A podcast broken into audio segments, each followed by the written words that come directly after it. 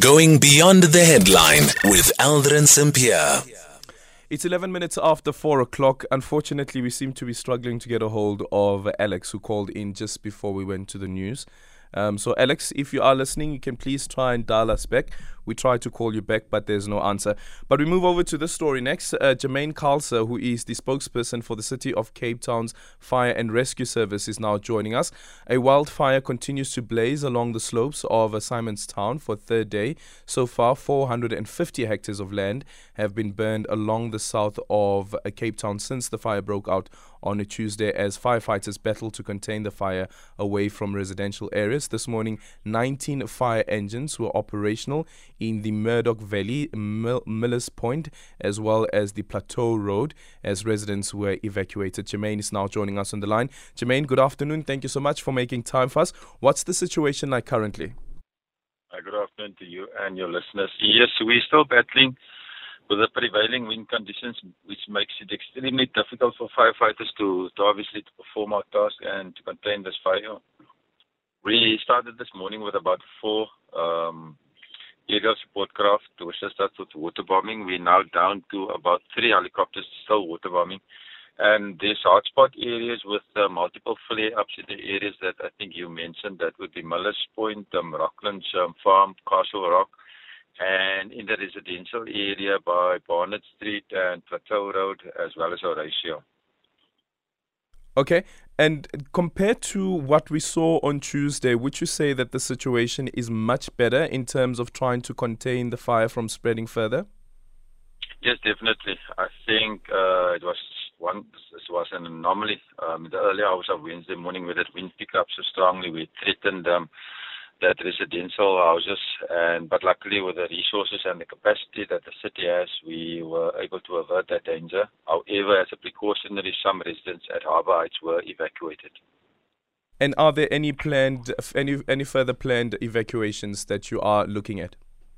Not at the moment. Um, everything is now still going to according to plan. We've got enough resources currently there. I think now with with the city only there is about 100 firefighters, and then obviously complemented by Table Mountain National Parks working on fire, volunteer wildfire services as well as working on fires. All that ground crews so work tirelessly throughout the night. Yeah. And with the with the aerial support, you said that initially you had uh, four helicopters. Now you only have three. Uh, does that in any way make the job even tougher? At, times, but um, at times it, it does. But I think it it could be as a, as a result of a mechanical fault because I know that the RX helicopter that um, assisted us um, the previous day, there was a was some kind of fault on the uh, chopper itself, and that it had to be grounded. So this morning we started off with four, and actually we had an addition with a Black Hawk. Um, that um, helicopter can fly actually in very strong wind, windy conditions, and it was up in the air for about an hour. Okay. And the plan now going forward into the weekend? Yes, we are hopeful that the wind, I think the wind is our enemy. Um, it looks like a five day test match, us against the wind. But if there's favorable wind conditions for even half a day, we will make big inroads. And obviously, then we'll have vehicles to monitor the area for any flare ups that may occur. And do you see that fire um, and the wind itself blowing the fire into residential areas at all, or perhaps even um, some of the vegetation that is uh, quite sought after? No, I don't think. I think we've got we have um, got it covered at this stage. Um, obviously, uh, we don't have control over the elements, and one of the big elements or the obstacles for us currently is the wind. But we've got enough resources on the ground and obviously with the aerial support to, to try to minimize further damage, uh, damage obviously to property and the landscape. And finally, any injuries that have been reported? Yes, that was only the the the two, actually five injuries.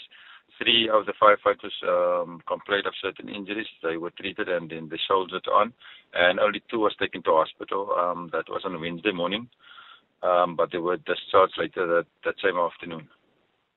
Thank you so much for your time. Jermaine Carlese there is the spokesperson for the City of Cape Town's Fire and Rescue Services.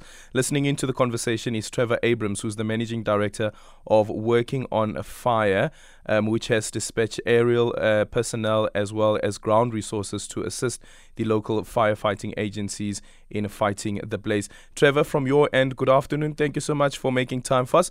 Okay, we seem to have uh, lost Trevor there. We're going to try and see if we can get him back a bit later on. So, Trevor is working with the Working on Fire. He's the managing director there, and also they've dispatched some aerial personnel as well as ground resources to assist the local firefighting agencies. Let's take your voice notes in the meantime on 0614 104 107, and you can also drop me an X at Aldrin Sampear. This is Aldrin Sampear on Beyond the Headline. And of course, not promoting the use of cannabis. Let's quickly speak to Trevor Abrahams, Managing Director of Working on a Fire, um, which has dispatched aerial personnel as well as ground resources to assist the local firefighting agencies in fighting the blaze uh, along the slopes of uh, Simon's Town. He's now joining us on the line. Trevor, good afternoon. Thank you so much for making time for us. We were on the line to Jermaine a bit earlier on, and he spoke about um, the four um, aerial support that they got, the helicopters um, that they got, but he said that it's now been brought down to three. Um, are you able to give us an indication around what happened to the other one?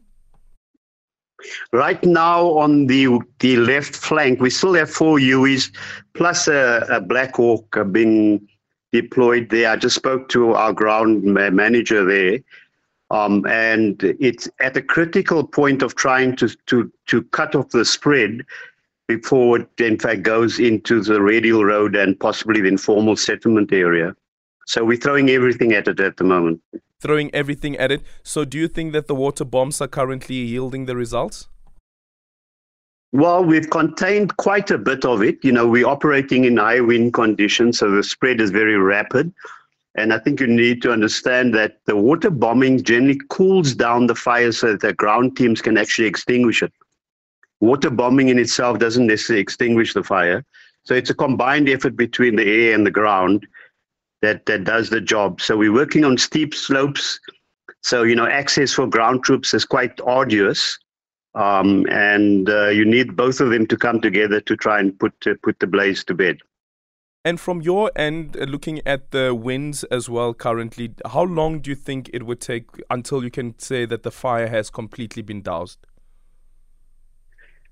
It's very difficult to predict, uh, Adrian, because you know we have variable winds. Even the winds are changing in terms of direction. The forecast today is still strong. It's a little bit early for us to even see the dip that normally comes with the evening in the Cape. Um, and then you have terrain. You know, the slope of the terrain also affects how fast the fire spreads. The more you go upslope, the faster the fire spreads. So it's variables like this is changing all the time. And then you have to get ground crews to the fire across this difficult terrain. So it's not an easy job, first of all, just to get to it, and then certainly to predict how successful you will be. And then we have a further sort of variable that really confounds things.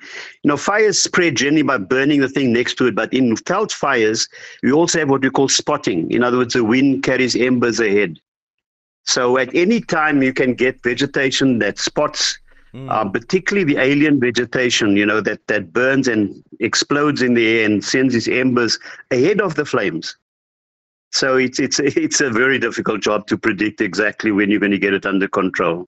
What would you say some of the priorities are now? Jermaine was saying that as far as he's concerned, it seems as though that you have all of the resources or the teams have all of the resources that are um, required. But what would you say the priority should be to try and contain the fire and also to avoid the fire spreading to residential areas? So typically in wildland firefighting, you prioritize cutting off from either human beings or, or dwellings. Uh, right now, it's burning in the wilderness area, but heading towards habitation. So the accent of our effort at the moment is to try and cut it off from the direction it's heading, namely between to the Red Hill uh, road, heading towards a settlement there, and then possibly fluting up in the valley. So um, we, you make tactical decisions in terms of where you're at any particular point in time. But the, the big effort now is to head off this uh, spread towards Red Hill. Road. Okay, thank you so much for your time and all the best with the work that you guys are currently doing. Trevor Abrahams, the managing director there of Working on Fire.